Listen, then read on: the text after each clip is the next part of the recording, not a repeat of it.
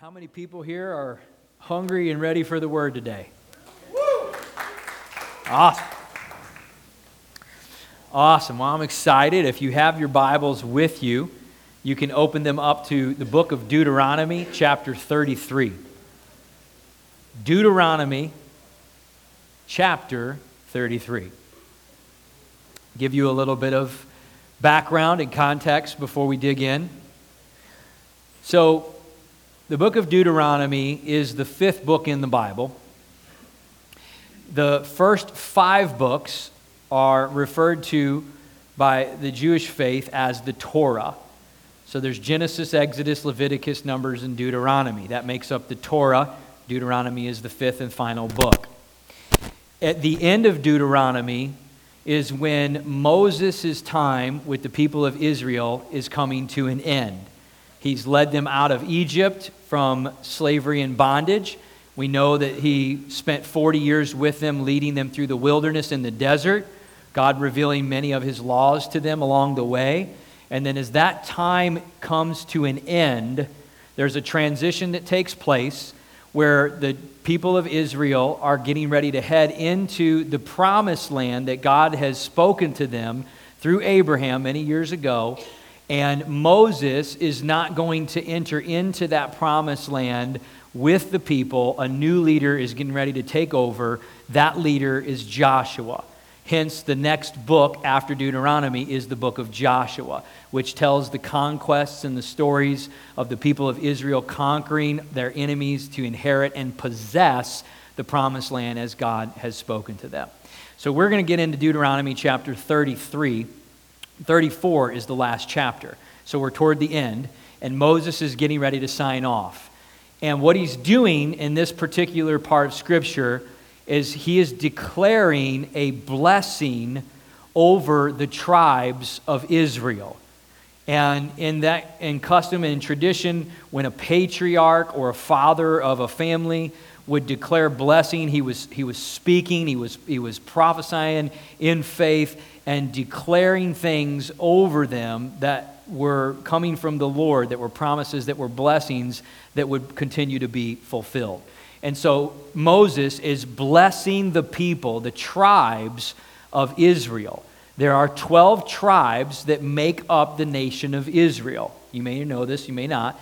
But um, the, the name Israel, the title of the, the nation, actually comes from the person Jacob.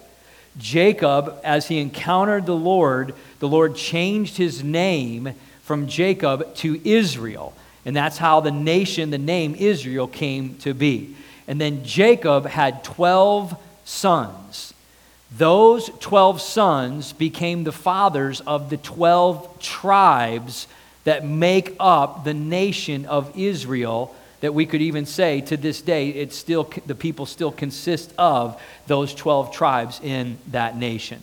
And so we're going to dive into verses 18 and 19 we're going to look at something very interesting about the way moses is blessing a couple of these tribes. He goes through and blesses all of them um, with the exception of simeon but that's another story.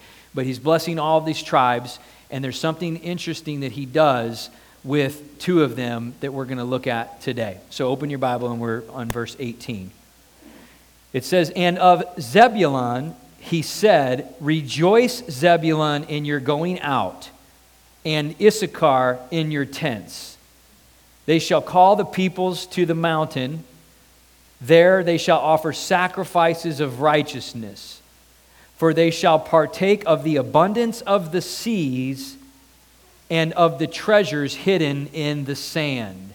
The abundance of the seas and the treasures in the sand. You be blessed, Zebulun, in your going out, and Issachar in your tents. Let me pray one more time. Father, in Jesus' name, God, I ask that you just anoint me today to speak your word, Lord. I, I may decrease, God, that you would increase in this place. Bring this message forth in a way, God, where it's you communicating. It's you speaking through me, God, and, and, nothing of myself. I need you, Lord. I can't do this without you. In Jesus' name, amen. Amen. So um, let me tell you just a little bit about Zebulun and Issachar. the two tribes that Moses is blessing here in these verses, which were two of the sons of Jacob. Now, Jacob, he had kids by four different women. Right? So this is like a Jerry Springer show all over. I'm just telling you. This, it's, it's a mess, okay? Listen to this. So Jacob in Genesis, he comes along and he sees this woman, Rachel, who he basically falls in love with at first sight. It's kind of the way that you see this happen in the Bible. And he wants to marry her. She catches his eye. So he goes to her father, a man named Laban. And he basically says, Hey, Laban, you know, your daughter's hot, and uh, I want to marry her. And so, what do I got to do? And so they work out an arrangement where Jacob is going to work for Laban in his fields and with his herds for seven years. And then he will receive Rachel as his wife. So that was a big price, right? And, but Jacob, I mean, he, he wants Rachel. He loves Rachel. He's willing to do anything. So he gladly goes into this agreement and he works for Laban for seven years. And at the end of seven years, Jacob comes to Laban and he says, Okay, time's up. I've done my part. It's time for you to give me my wife. And it specifically says, just so you know, I want to go in and lie with her. He was ready, okay? I mean, this dude been waiting seven years, all right, and he's ready. Just saying, all right. So, um, so Laban, he's kind of a deceptive little dude, and he says, uh, okay, so it's their wedding night, and because it was dark in the, in the wedding chamber where the marriage bed was, uh, Jacob goes in, and Laban sneaks his other daughter in there, Leah, instead of Rachel. So Jacob does his thing, you know, and he doesn't know because it's dark. And he wakes up the next morning. Whoa, surprise! Thought you married Rachel and you just had, you just got Leah. And so Jacob is upset. He goes back to Laban, like, what's the deal? And Laban's like, well, it's not customary for us to give the younger daughter away before the older daughter, so I've given you the older daughter. So then they make a new arrangement. Don't you love this? Is like an HBO series or something. I mean, it's like you can't make this stuff up. Don't tell me the Bible's not interesting, all right? So then Laban said they make a new deal, and he's going to work another seven years, and then he's going to get Rachel. So he does that. Works another 17 years, finally gets Rachel, marries Rachel. 14 years. This is like a perfect romance novel right here, right? I mean, he loved Rachel. And uh, so he gets her. Well, Laban, for all of his trouble that Jacob had to go through, he also offers uh, Jacob the maidservants of Leah and the maidservant of Rachel. So those two women happen to be Zilpah and Bilhah. And look, I'm American. I have a hard time pronouncing these names. We were in Israel last year, and uh, I was talking to people, you know, and I'm trying to like get the thing down and all that. And Katie's like, "Oh God, just stop! You're not." It sounds you're not doing it right. So, anyway. So, Zilpah and, and Bilhah are the maidservants of Leah and Rachel. Jacob had children with all four of them. It's a mess. Now, six of the children all came from Leah, the first wife. And children number five, child number five, and child number six of Leah were Zebulun and Issachar the two that we're reading about today. And there's something very significant about the way that Moses blesses these two tribes because it's very clear when you read this and you see the pattern that he blesses all the other tribes in that Zebulun and Issachar are the only two tribes that he blesses together. He blesses them jointly as one. It even says they. All the other tribes, there was an independent blessing that he spoke over them. So, in order to understand that and the significance, we got to go a little bit deeper into this to learn what it was unique about Zebulun and what was unique about Issachar. So, one of the things we see is the area or the region of land that they were given in the promised land whenever they inherited it later in the book of Joshua. And Zebulun and Issachar both had regions sort of to the north in Israel. Zebulun's region was on the western side, which actually approached, and many say that it actually bordered the Mediterranean Sea. It's kind of hard to distinguish the boundary lines from the information that's given in the Bible, so there's some different theories on exactly where those lines were. But Zebulun was on the western side, close to the seaport along the Mediterranean, and Issachar was to the east of him in the middle of the plains region, which is alongside of the Jordan River and the Jordan River Valley. I actually have a map, if we can put that up here, that you can see. It gives you kind of a picture of this. And up here to the top, that blue area is Zebulun. And again, like I said, many believe that it kind of went further west up against the Mediterranean Sea. And that little bay area that you see right there is actually where present day Haifa is, a, a very famous seaport. Um, and so there's Zebulun. And just to the east, in the purple, is where Issachar is. So when we look at this, what we start to understand from what the Bible says is that Zebulun were a people of the sea. They were a sea-going people, a voyaging people, in Issachar, it says, were blessed in their tents. They were people who were settled, who were stable, who had kind of hunkered down in this one area and in this one environment. Seemingly, they are very opposite, very different in the two natures that they have, which is very important because this is, these are the two tribes that Moses blesses together. So think about this with me for a minute. Zebulun is a risk taking people. They are a voyaging people, they are an adventurous people. They're going out to sea, traveling on ships, going out and, and, trading. There's commerce, going into uncharted waters, new areas, taking risks every time they set sail. They are a people all about going into the unknown. Issachar, on the other hand, it says that they're blessed in their tents, which means that they're stable. They're settled in one area and in one region. And it said of Zebulun that they would reap the, the abundance of the seas, but of Issachar, the abundance and the treasures of the sand. So they would farm, they would raise livestock, probably even had minerals and, and metals, depo- rich metal deposits in the earth that they were able to mine and that they were able to use those as th- that was their way of life, of people who stayed in the place that they were. There's a lot of Jewish tradition that even says these two tribes, because they were probably close together, sons five and six, and, and probably had a close kinship, that, um, that these two tribes worked together in the way that they brought up the goods out of the earth and then sent it overseas for trade and for commerce, and then it came back. So they prospered together. We know that from the blessing that Moses puts over them.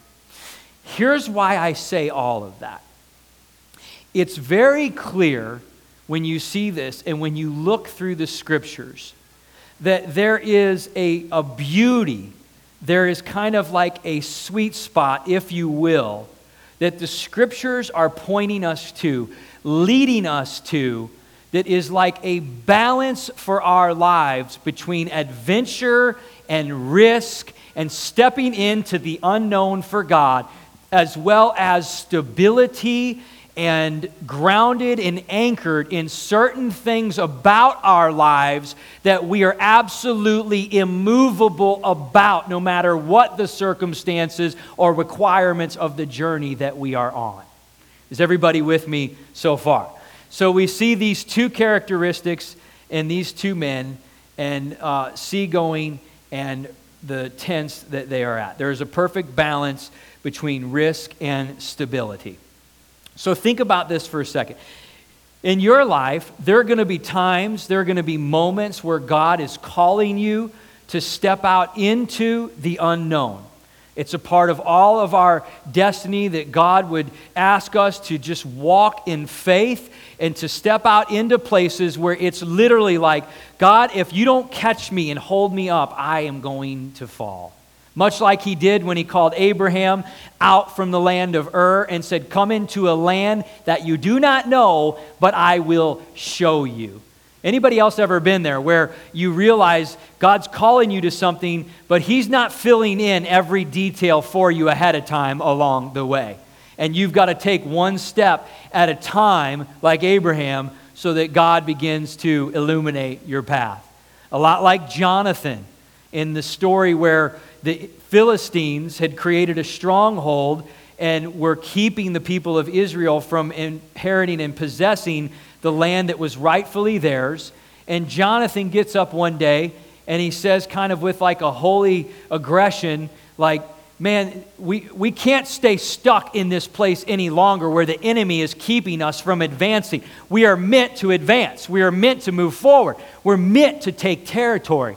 So he says to his armor bearer, Get up, let's go over to the camp of the Philistines and let's just see what God might do this day. He's willing to step out and take risks and adventure to see what God might do by stepping into the unknown where faith is required. That's a part of all of our journeys, folks. We all have to be able to get to that place where we can get there. But it's also difficult if we just run recklessly and just plunge into anything unknown and don't consider the wisdom of God, the favor of God, the blessing and the presence of God to be going with us wherever it is that we set our voyage to. So you have this second characteristic like the tribe of Issachar, which is being grounded and anchored, rooted in certain things that you are absolutely immovable about. There are non negotiables in your life to which, no matter what comes along, you will not compromise, you will not relent, and you will not forfeit them and continue to walk in them along the way of your journey.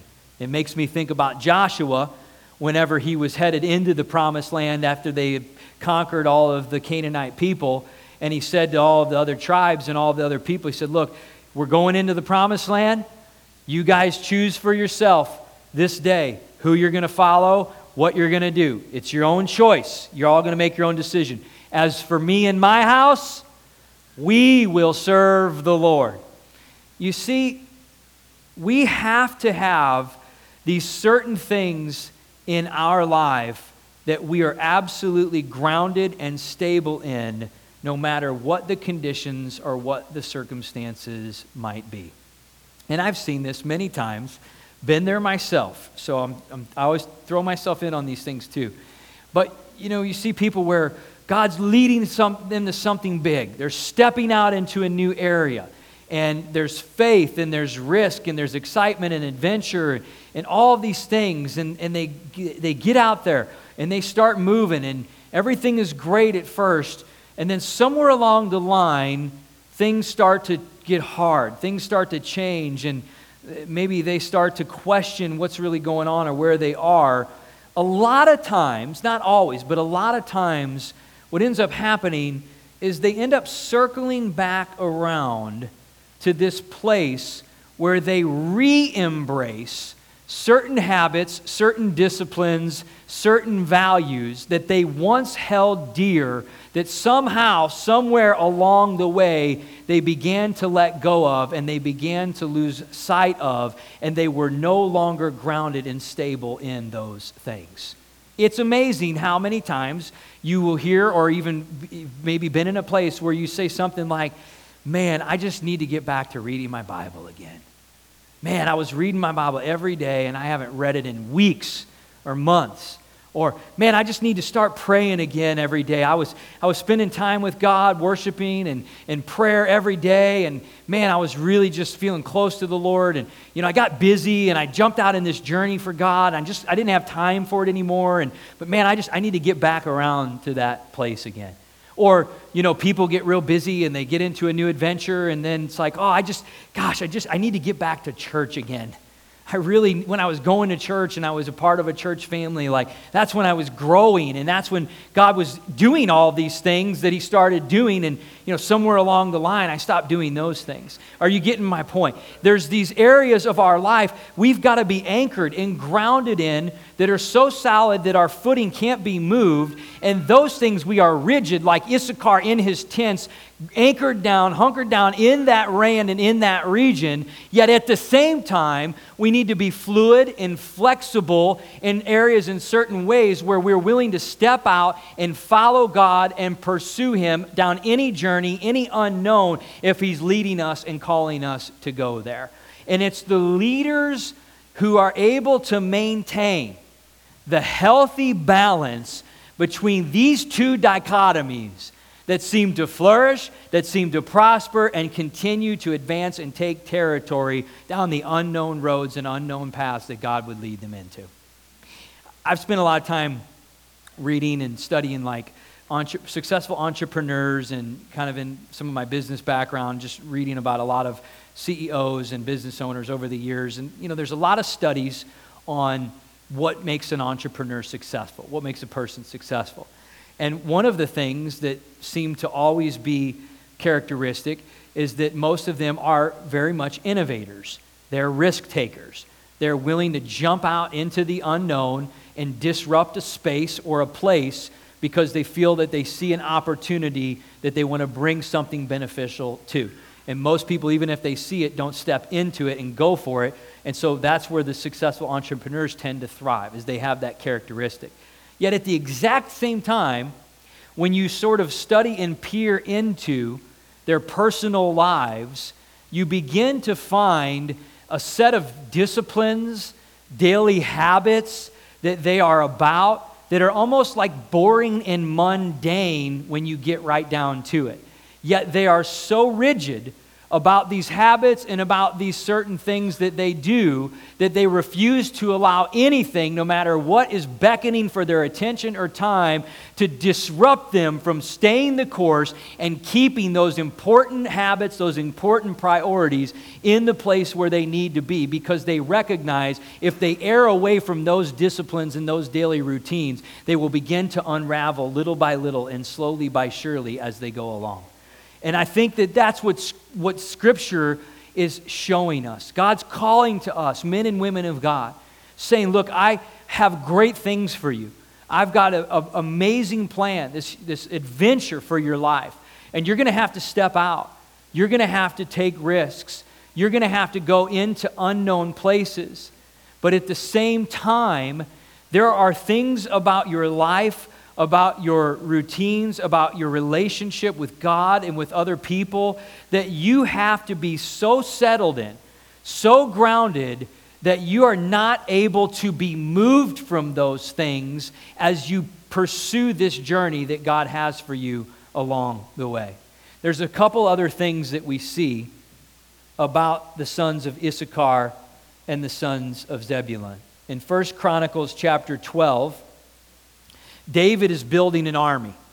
He's inherited the kingship, he's building an army, and there's the, the people from the tribes are starting to come and join him. So in 1 Chronicles 12, verses 32 through 33, it says this And the sons of Issachar had understanding about the times. They knew what Israel needed to do. There were chiefs among them that were 200 and all their brethren were at their command. Of Zebulun, there were 50,000 who went out to battle. They were experts in war, all the weapons of war. They were stout hearted men who could also keep ranks. So there's this balance there you see between these two, yet again, of wisdom, of contemplation, patience, really understanding the battle and the enemy and what it's about. Yet there's also this complement to that of these warfaring men who are aggressive warriors willing to plunge and run into battle to meet their enemy head on and annihilate him if God says so and leads the way. And so there's this sense that you continue to see over and over where you know we have to certainly have the wisdom of God and not just run recklessly into things and allow the things about our life that are need to be immovable to continue to be cultivated, yet remain fluid enough to, to, to go at any moment's notice and just be flexible and light on our feet so that if God says, Hey, I'm calling you into something new, we're not holding on to too many things that we can't just travel lightly and move into this place that God is calling us to. There's one more example that I want to give you, and it's about King David again. And right after he is crowned king, the Philistines hear about this. And when they find out, it says that they begin to form an army and they, they come down to meet David, and they, they were coming down for battle. They were going to come and try to conquer him before he could start to gain influence as the new king. And it says that when David heard about this, when he heard that the Philistines had formed an army, that he went toward the stronghold, meaning he got up and he went forward to meet the enemy head on, face to face, where he was. And it says that he began to inquire of the Lord and said, Would the Lord deliver this enemy into his hands? And the, and the Lord said, Yes, I'm going to conquer the enemy today through you. And so David continued straight ahead, met the enemy face to face, and wiped him out and won the battle. Now, not very long after that, there was a similar situation, almost the exact same circumstances, that happens again. The enemies reform, the Philistines reform an army, and they, they mount up again, and they're coming down again to try to defeat David. And instead of David doing the exact same thing that he had just done, where he ran straight into battle, he actually stops and yet again inquires of the Lord. You see that. Something he had already done, that he was already successful at, a lot of people, we would just run straight in, say, I did this before, I'm going to do this again. But David says, No, I need the wisdom of God. I need the favor of God because that was what produced the victory to begin with. Let's just take a moment, let's pause, let's Selah, and let's seek the wisdom of God. Let's get stable and grounded on things we need to be stable and grounded about, which is knowing that the Lord is with us and how He's instructing us to fight. Let's inquire of Him again. So He does, and the Lord says something totally different. He says, This time, I don't want you to go straight at him. I actually want you to circle around, make a big circle, and come around the back side of the enemy. And then as you wait, when you hear the sound of marching in the mulberry trees, that's a miracle, by the way. That's the hand of God, supernaturally. When you hear the sound of marching in the mulberry trees, then go out and take your enemy, for I will go before you and I will, and I will deal the victory. And that's exactly what he does. And so, what I see in that is I see two different strategies I see linear and I see circular. I see one way that worked one time and another way that worked another time. But I also, so these are the fluid, flexible, run into battle, willing to fight for the Lord. But in both cases, what didn't change is that David sought the Lord and sought the wisdom and favor of God before he went into the battle. And he was immovable about that.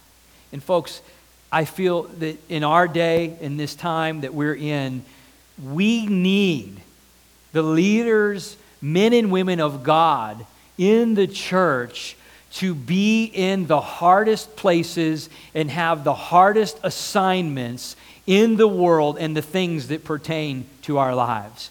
But in order for us to successfully navigate those difficult circumstances and situations, we have to be a people who can maintain that balance between risk and stability willing to run into the face of the enemy and go into the unknown, yet immovable and, and not able to be disrupted about specific things in our lives that we know we have to be about the business of doing if we're ever going to see God's favor continue to follow us where we go. And, and you see, even in the church, how important, not even just in our individual lives, but even in the church, you can begin to see how important these things are. And, you know, I take time to try to research and understand like what's going on in the church today, the body of Christ. What are other pastors saying, other leaders, people who are seeking God, understanding what are the times that we're in. And, you know, in the 80s and 90s, a lot of those times were marked by some really explosive growth in the Western church here in America. We saw more mega churches, churches with like a couple thousand or more people. We saw more mega churches birthed and born during those decades than I think any other time in history in America. So this was a season of growth. But when you start to hear what a lot of the leaders in the church are saying today that is important and what's happening, it's, it's not so much this explosive growth, although we value that because of what that means for people knowing Christ. But really, what seems to be the area of focus more than anything is health and balance. Health and balance. Because when you look at what a healthy church does, it raises up healthy people, men and women of faith.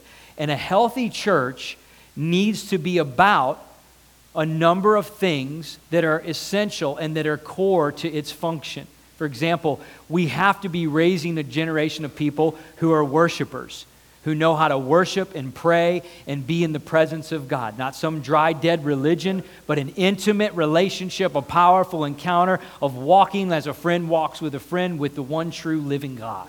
We need people, to, we need to be about prayer and worship and encounters and experiences with the Lord in that way in order to, to raise that up in people.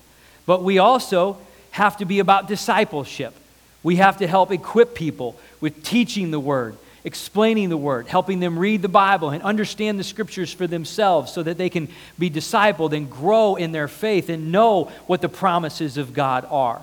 But we also have to create community cultures of community where relationships in the body are being forged, where iron is sharpening iron, and people are living and walking together with one another, not just totally isolated in some place on their own.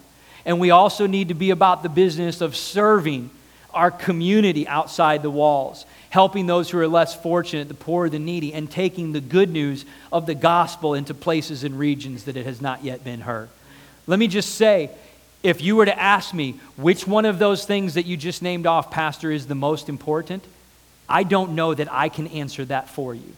Because to me, they are all equally important. And when we see a church, or let's just say even an organization, that becomes centrally focused on one element of, of critical things to the negligence, the neglect of the others, what begins to happen is you begin to create an environment that's unhealthy and no longer ripe to produce growth and to raise people up to be balanced in the areas of their life that they need to be balanced in in order to fulfill God's call for their life we have to be reading our Bibles. We have to be in relationship with one another. We have to have an intimate walk with the Lord. And we have to serve and use our gifts. That's all a part. Are you with me? Is anybody here today? It's all a part of what God is leading us into through these scriptures. It's pointing the way, it's leading us to this place of this balance between risk and adventure and stability and anchored in areas that we cannot be moved no matter what happens in our lives. Hallelujah and praise God for that. And you know, I'll just close with this is that really, it isn't something that we can navigate on our own.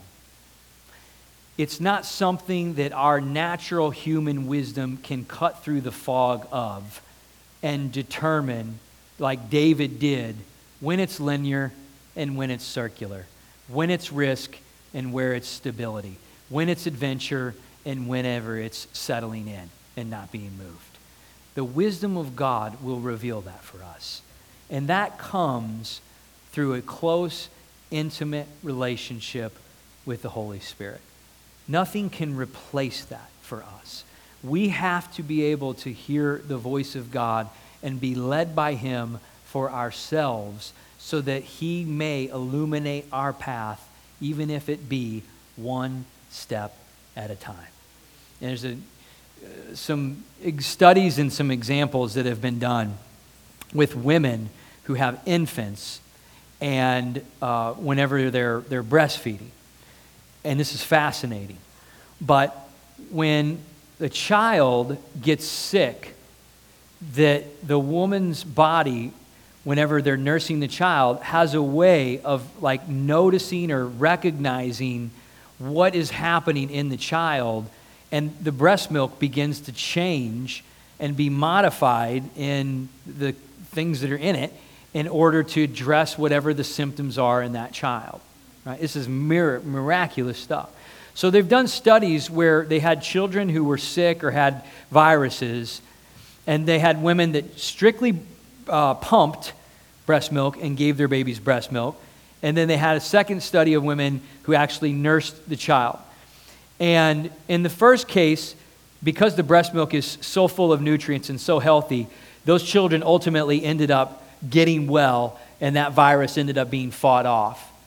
But with the women that actually nursed the children, where the fate were flesh to flesh, intimate, close, touching, there was something about what the woman's body was able to pick up on because there was such closeness and such intimacy that that breast milk ended up curing and, and producing health in those babies much faster than the women who strictly pumped.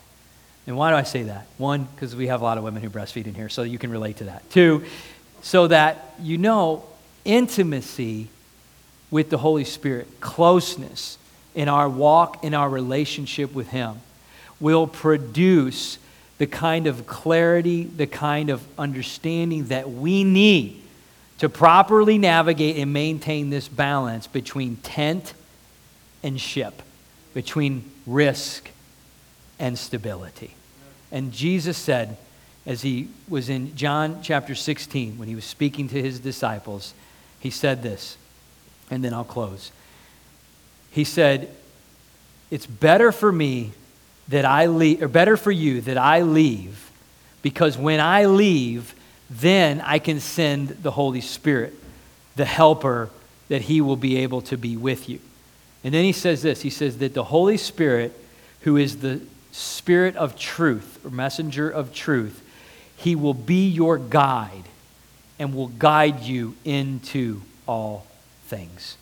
Praise God that the guide we need to navigate this trail and this journey is right here available and ready to lead us every step of the way.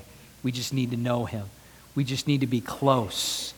That intimate relationship with him so that as we step out and take risks and plunge into the unknown of adventure and excitement and thrills for God and seeing Him do what only He can do in the places of the unknown, that we also refuse to be moved. We are anchored and grounded in these essential pillars, if you will, of our lives that are necessary to keep us healthy spiritually, emotionally, physically, so that we can continue to move forward every step of the journey with strength, with vigor, vitality, wisdom, and be able to charter that course every step of the way until the end of our journey. It must be so.